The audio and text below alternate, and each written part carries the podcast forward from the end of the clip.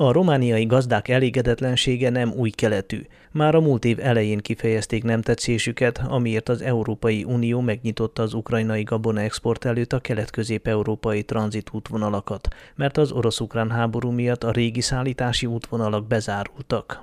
Az ukrajnai gabona felborította a romániai piacot is, mondja Nagy Zsolt falugazdász, az Arad megyei Magyar Gazdák Egyesületének alelnöke.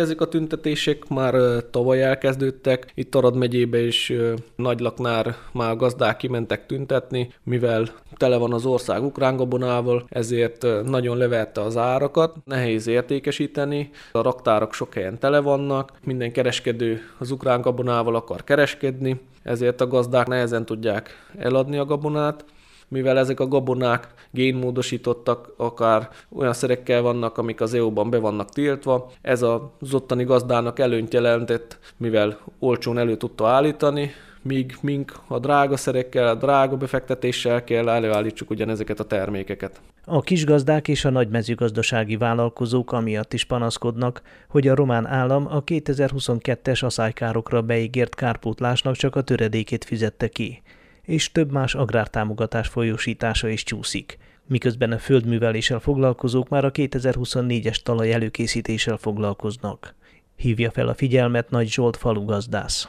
A 2022-es kapásnövények kártérítésére ezer lej volt beharangozva, ebből csak 200 lejeket kaptak a gazdák hektáronként. A gazdának, amikor 3-4 ezer lejes befektetése volt, az a 200 lej nem sokat tud segíteni. Próbáltak itt másik támogatást is adni, ami gabona megmaradt traktárakon, de kilónként négy banit adtak amikor 70-80-ban is kára volt kilónként a gazdának. Nem kapták meg a környezet kímélő támogatást. Ugye ez, ami volt az előző években a zöldítés pénzt, ez 50 euró, még az előleget se kapták meg. Azt mondják, hogy a rendszer még egyelőre nem működik, azért nem kaptuk meg, de nagyon sok gazdának szüksége lenne már rá, mivel már vásárolják meg a tavaszi kultúrákhoz a vetőmagokat, műtrágyákat, vegyszereket, ezért nagyon jó lenne, hogy minél hamarabb ez a pénz is a gazdák számláikon legyen. Miközben az alapanyagok ára és a munkadíjak megduplázódtak, a terményárak jelentősen visszaestek. Érzékelteti a helyzetet Nagy Zsolt. Az árak visszamentek az ezelőtt öt évi árakhoz, de az inputanyagok árai, a bérezés, a gépalkatrészek az ezelőtt öt évi árakhoz képest a duplájára nőttek.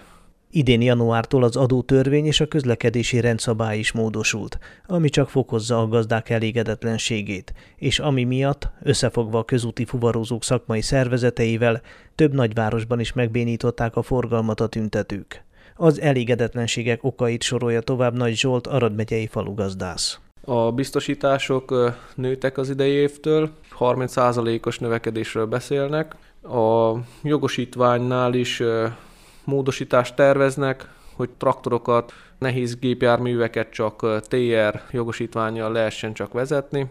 Ez sok gazdának nincsen meg, ugye sok gazda még akár B-s jogosítvány vagy C-s, CS jogosítványjal vezette eddig a nehéz gépeket. Ez sok gazdának hátránya lesz, mivel el kell végezni a TR iskolát direkt a traktor kategóriásnál húzhatnak akár két pótkocsit, de például egy CS jogosítványjal azzal is csak egy pótkocsit húzhatnak. Nem tartom jónak, mivel a két pótkocsit is ugyanúgy el tudja húzni a traktor, két 5 tonnás pótkocsit, mint hogy egy nagy 30-40 tonnás pótkocsit. Hiába van a gazdának az a tudása, nem tudja vezetni. Idéntől bevezetik az elektronikus számlázást, sok gazdának ugye szüksége lesz digitális aláírásokra, a számlát ugye 5 napon belül fel kell tölteni, onnan kell letöltsék, de ezek is terhet okoznak a gazdáknak, több munkát, több odafigyelést igényel, sok gazdának lehet, nincs az az informatikai rendszere, az az tudása, az a számlázási programja még meg, ami szükséges ezeknek